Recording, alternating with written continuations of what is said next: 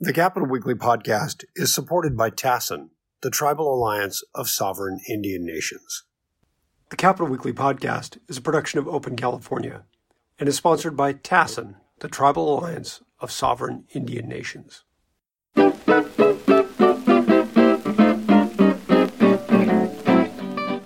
Uh, greetings and welcome to Capitol Weekly's regular podcast. I'm John Howard and I'm joined by my colleague Tim Foster. Hi, John.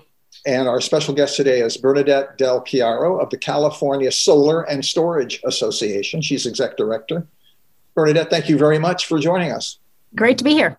So, we, like I mentioned before, before we got on the air, whenever we think of solar energy, we always think of you. So, we got some solar questions. It's coming up lately. It's become more of an issue, at least as I've seen. It's been much more of a political issue, and, and than it has been in quite some time. And the reason I think is this net energy metering controversy. So, my first question is Can you tell me what is that and why are we in a controversial mode right now? Yeah. Well, um, to take a step back, California has built um, about five nuclear power plants worth of rooftop solar in the past 15 years. It's an incredible investment in renewable energy, an incredible success story. And we're on the brink of pairing all of those solar systems with batteries to make that sun shine at night and to really, really, you know, do away with fossil fuel power plants once and for all. And uh, as a result of that success, um, we're at this inflection point in California policy where um, essentially we're deciding whether we're going to stay on this path of building renewable energy into our built environment um, and pair it with batteries. Um, and spare a little bit of our uh, open space and open land and and um, uh, and and and and max maximize really how quickly we can get to 100%, um, or whether we're going to put all of our eggs in the PG&E basket and, and rely on them to get us to 100% clean energy and keep the lights on. Um, and so we're at this critical. And net metering, of course, is the policy that is very popular. It is used by all of these solar users around the state. 1.2 million people utilize this policy, and it is the, the main driver of, of rooftop solar. And so um, it is under uh, review um, it comes up periodically for review at a state agency called the Public Utilities Commission.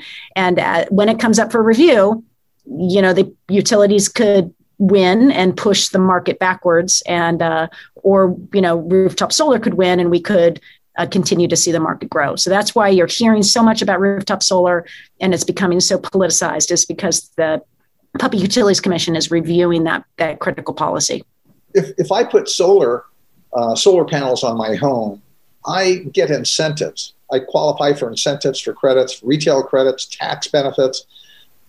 So, what would be the downside of putting solar on my home? I've seen that argument out there, but what it doesn't seem to be any downside here. It's a good thing to have solar power in my house. So, what's the problem? Yeah, there is no downside for the consumer and for all of us, whether you have solar or not on your roof. It benefits us all to build solar, pair it with batteries, and to do that in the places where we live, work, and play. And that's for one simple reason. Um, one is it we can get to uh, with two simple reasons. Let me go back on that, Tim. Uh, for two simple reasons. One is we can get to our clean energy goals more quickly when we build it into our built environment. We can build a power plant worth of solar power every five months in California. That's way faster than anything we can do at the utility scale. Wow, so, amazing uh, stat. It is an amazing statistic. We are building 500 megawatts worth of rooftop solar. That's a giant natural gas, fi- you know, coal fired power plant worth of clean energy every five months in California. That's how significant our rooftop solar market is. It's one of the largest in the world. And it happens fast. We can get these systems up in a matter of days to weeks for large commercial. And that's faster than any other renewable energy resource can come online. So, from a climate change perspective, from a getting to our clean energy goals in the time that you know climate science dictates that we need to um, this is really kind of the powerhouse of, of renewable energy.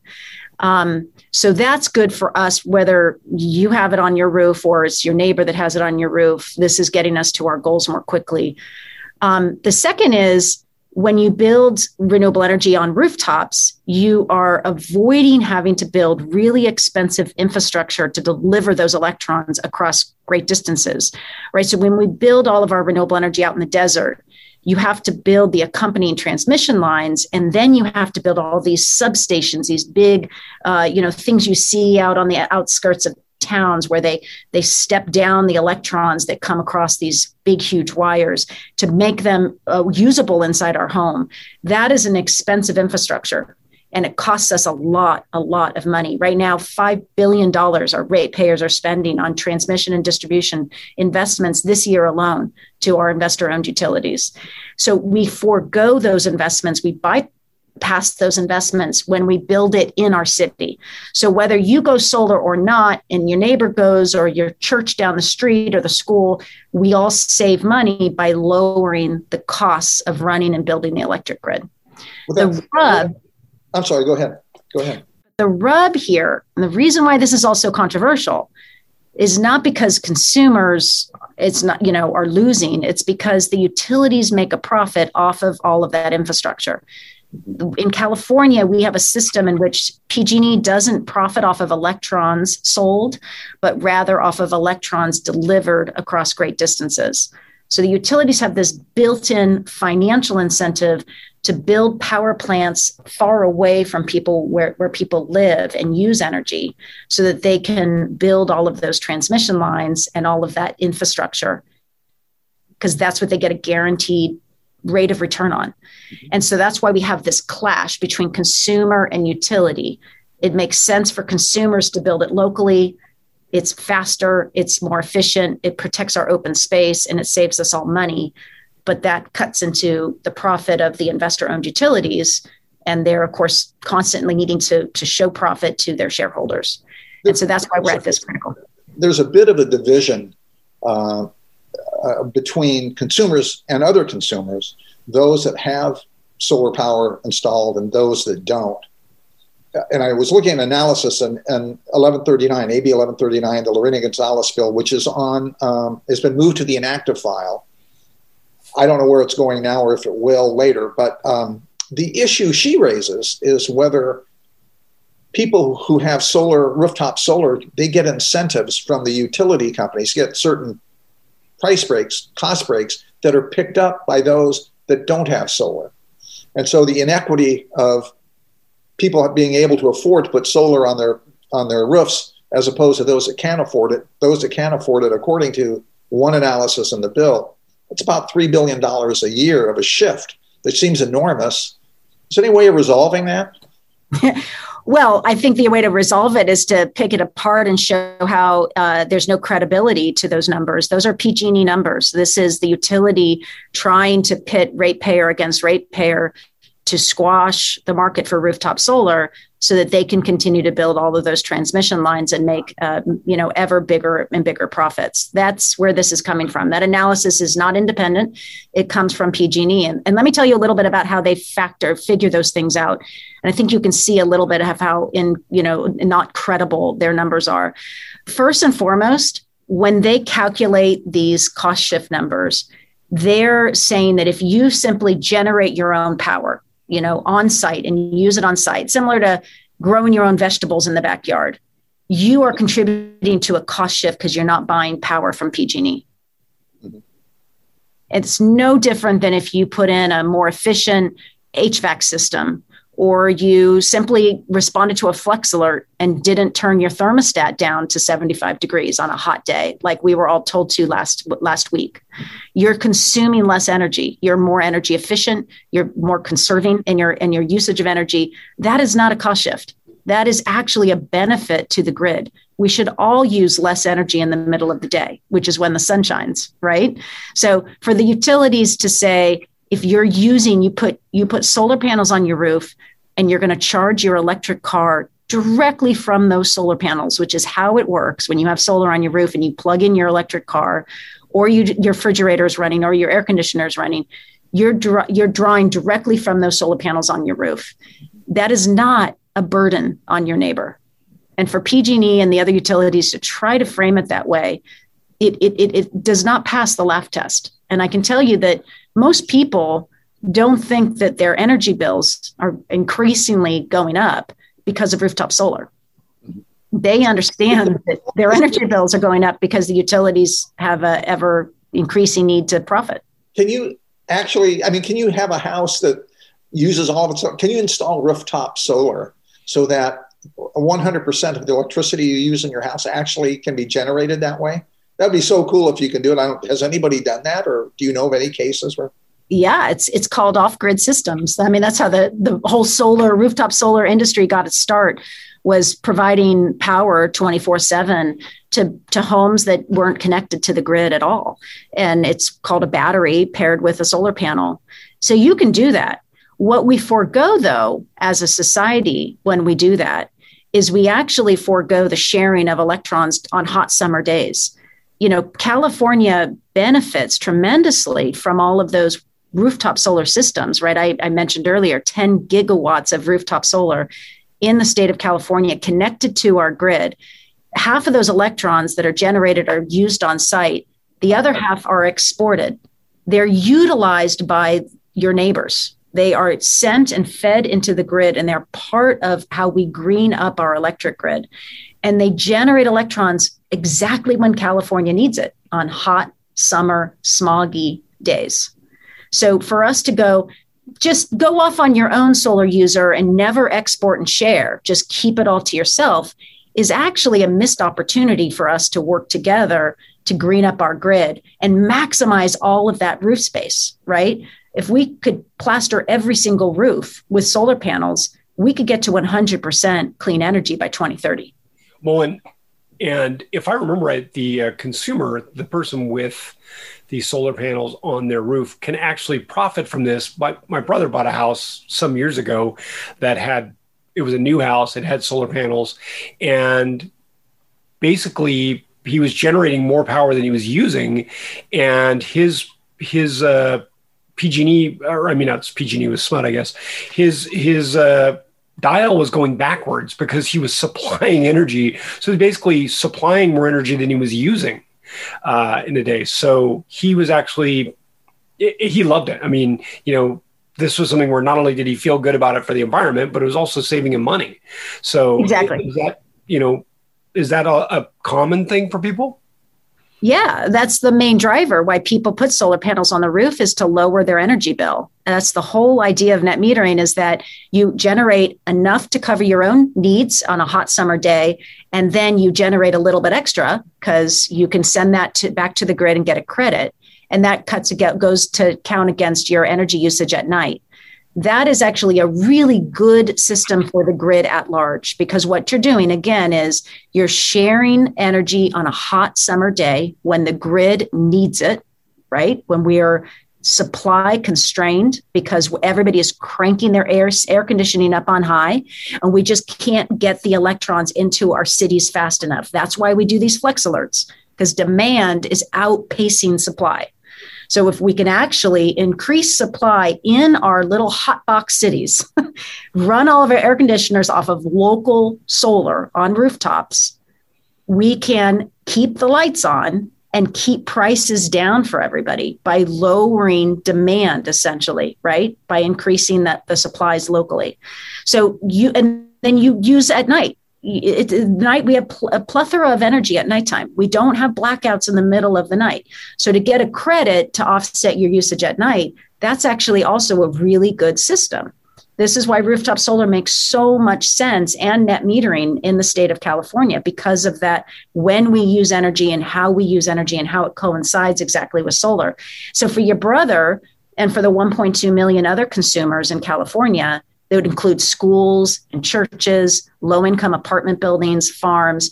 They're saving money. They're not really profiting per se. It's not a money maker, but it's like energy efficiency. You get to save money on your investment. It always makes sense to put in those double paned windows or invest in that more efficient refrigerator because you're going to recoup that cost in bill savings. That's what drives this market and what we need to preserve. And that's what the utilities are trying to overturn with this net metering decision. They're trying to make it to where it costs consumers more money to go solar as opposed to saves. And that the market will completely go away. I mean, very few people will invest in solar and pay more money as a result. And let me just tell you exactly what the utilities want to do. They want to slash the export value 80%. So what you send back to the grid would be 80% less valuable than it is today. And on top of that, they want to charge people like your brother $70 a month of a fixed charge just for have just for having solar on their roof.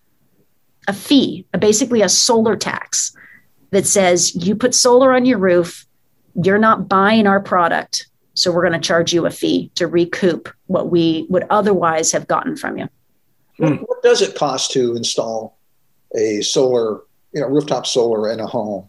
I don't know if there's any average cost, but say for a 2,000 square foot home, maybe single story ranch style somewhere, what do you think would be the pocketbook hit on, hit on that for somebody to do it? Yeah, yeah, no, that's easy to say. It's, it would be about twenty thousand to twenty five thousand dollars for a six kilowatt system, which is an average residential system in California, and that's before the federal. So that to be clear, there's really only one uh, subsidy right now or incentive in place um, that helps buy down that cost. And it's a federal investment tax credit, the ITC, the investment tax credit. It's worth 26% off your system, and it comes in the form of a credit right off the top of your taxes. So that helps bring down the cost of that solar system to where the upfront cost isn't quite so high, right? It shaves it down 26%. Um, and then the rest of your savings, as you were mentioning, Tim, are made up over time in the form of bill savings, thanks to net metering. Most people see their solar system pay for itself somewhere between six and nine years in California, roughly speaking. So you you're you're still make that upfront investment, and it's going to take you six to nine years for that upfront investment after the tax credit to pay for itself, and then the system lasts for 20 to 25 years. So then you get savings beyond that. That's so the solar panel solar panel will last 20 25 years Absolutely. We're, we warrant, we guarantee it. They're warranted by the manufacturers. Oh. Okay. What about the solar panels that um, we see all the time in images and photos? Are not on the roofs, but they're out in vast arrays, like in the desert, and you see hundreds of panels. Are they also collecting energy and, and feeding it back to whatever grid they're doing, or is it a private industry thing? They're providing power for a, a factory or something else? Or? Well, you'll see both. Um, it's both. Uh, we have, you know, California has, um, to give you a sense of scale, we have about 15 gigawatts of utility scale solar. Those are the big projects out in the desert that go for miles, right? You see from the air, you see them as you head to Vegas or out to Arizona. We have about 15 gigawatts of that type of project. And then again, just to put that into pers- uh, perspective, we have around 10 gigawatts of rooftop. So rooftop almost matches the utility scale. It's uh, almost 50 50 in terms of California's investment in, in solar. Those big projects are built by private companies and they sell their electrons to the utility utilizing those big transmission lines. So they sell tons of electrons in the middle of the day. They feed them into those big transmission lines, and then those transmission lines take carry those electrons across hundreds and hundreds of miles into our cities. And that is where the cost comes in, right? There's the cost to generate, and then there's the cost to deliver. And what the utilities like to focus on in this whole net metering debate is simply the cost to generate. Nobody disputes that building a huge system gives you an economy of scale versus a tiny little rooftop, right? What they leave out of the equation is the cost to deliver the electricity. And that's where the real savings come from. If we look at our energy bills, if you were to dissect your electric bill and look at it really closely, the generation component is actually the smallest component. The biggest cost is transmission and distribution. It's all of that, those poles and those wires and those substations that actually are really expensive. And they're expensive to build, and they're expensive to maintain. And of course, they provide a lot of liability for the state of California in the form of wildfires. So, does the power go down um, the further apart the transmission or the longer the transmission lines go? And I've, I've heard that come from conventional, from other sources, uh, other types of power. Is that true with solar energy as well?